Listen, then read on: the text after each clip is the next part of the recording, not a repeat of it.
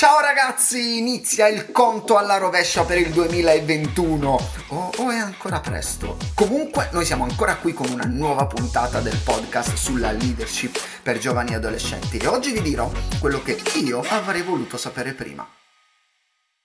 Questa settimana faccio il compleanno, sono nato il 5 settembre 1983 e sono un millennial. Fate pure voi il calcolo di quanti anni ho. Voglio essere vero con voi, perché la vita non favorisce e non premia chi pretendi o credi di essere, ma chi sei veramente. Se qualcuno mi avesse detto queste cose prima, mi sarei risparmiato almeno 10 anni di guai e perdite di tempo. È vero che si impara dai propri errori, ma io credo che è molto più intelligente imparare dagli errori degli altri per non ripeterli. Perciò questa puntata ispirerà e incoraggerà chi è chiamato a cambiare il mondo, la propria famiglia, la propria scuola o la propria università. Perciò considerati privilegiato, considerati privilegiata. Avrei voluto che qualcuno me lo dicesse prima. E la prima cosa che avrei voluto sentirmi dire è: prendi decisioni per il tuo destino e non per i tuoi desideri temporanei. È così complicato oggi pensare ad un futuro a lungo termine. Sì, perché tutto quello che facciamo è temporaneo, veloce e momentaneo. Pensa alle stories che tanto vanno via dopo 24 ore o un reel o un TikTok di pochi secondi. Non prendere decisioni in base a come ti senti ora. Prendi decisioni in base a chi vuoi essere fra 10 anni. Non lasciare decidere un'emozione giornaliera, ma fatti guidare da una visione a lunga conservazione. Voglio darti questo consiglio: risparmia e investi in te stesso, con un corso online, studiando, con un viaggio di formazione all'estero per imparare una lingua. Non comprare un cellulare di 1.000 euro per impressionare le persone a cui non gli importa nulla di te. Oppure vedo un sacco di ragazzi che appena prendono la patente si comprano un macchinone che magari li fa sentire grandi, ma nel cruscotto hanno ancora i plasmon. Dai su, non prendere decisioni in base a come ti senti in un dato momento o perché è quello che i tuoi amici fanno. Questo vale per le tue relazioni, per i soldi, per la tua formazione, per il tuo divertimento. Fermati un attimo e di a te stesso: non voglio fare quello che fanno tutti. So che tutti pensano che deve essere fatto così, ma voglio investire in me stesso e costruire il mio futuro decisione dopo decisione. Molti sono spaventati dal futuro, ma è importante capire che il futuro non capita all'improvviso. Non ti sveglierai un giorno e dirai: "Oh, ops, mamma mia, non pensavo che il mio futuro fosse così". Pensa al tuo presente e il tuo futuro non sarà molto diverso da questo. Dipende dalle decisioni che prenderai oggi. Sei tu che costruirai il tuo futuro decisione dopo decisione, giorno dopo giorno. Potrei pensare che sono solo piccole decisioni e quindi automaticamente potresti sottovalutarle. Lo so che è solo un seme e tu vedi solo un seme, ma io vedo un albero. Allarga la tua visione, falla durare più di una stories. E altra cosa che avrei voluto sentirmi dire prima: raccoglierai sempre quello che semini, quando meno te lo aspetti.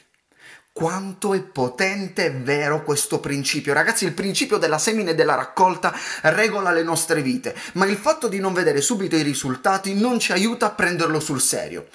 Se semini ore di sonno, la vita ti restituirà al massimo un bel cuscino. Se semini con pigrizia, non aspettarti i risultati che invidi negli altri. Se semini leggendo e studiando quando hai voglia, non insultare chi lo fa costantemente e ogni giorno. E se non ti piace quello che hai raccolto finora, controlla il seme che hai seminato e cambia quello che devi cambiare nella tua vita. Semina con generosità, semina abbondantemente, non essere tirchio, semina amore, gentilezza, compassione, disponibilità, regala tempo, libri o momenti speciali. Sprecati per dare valore alla tua vita e alla vita degli altri. Questa è l'età in cui non devi trattenere, ma piuttosto devi investire, pianta per moltiplicare. Spesso sento degli adolescenti che dopo le superiori mi parlano di un anno sabbatico. Sabba che? Decidi di studiare, non rimandare, o piuttosto vai a lavorare, ma vai a lavorare seriamente. Meglio seminare ora che trovarsi ad elemosinare domani. Se lo avessi saputo prima, avrei vissuto il liceo e l'università in maniera totalmente diversa. Non sarei qui a recuperare il tempo perso, perché ne ho perso tanto, ma starei contando quello che avrei guadagnato. Non voglio piacerti, io voglio che tu cambi. Non sono qui per darti consigli su come essere cool, ma su come diventare quello che sei destinato ad essere. E ora, terza cosa, mettiti comodo, perché quando sentirai questa potresti svenire e perdere i sensi. Un'altra cosa che avrei voluto sentirmi dire prima è questa. Impara ad amare come se non fossi stato mai ferito. Questa è tosta, ragazzi, questa è tosta. Ero in Brasile e ho letto il titolo di questo libro, Ama come se non fossi mai stato ferito, di Jensen Franklin, speaker e pastore americano. E in quel momento è come se avessi ricevuto una combo alla Mortal Kombat, una serie di pugni allo stomaco, faccia, petto, tutte le fatality e le brutality hanno assaltato il mio orgoglio e le verità di cui ero convinto.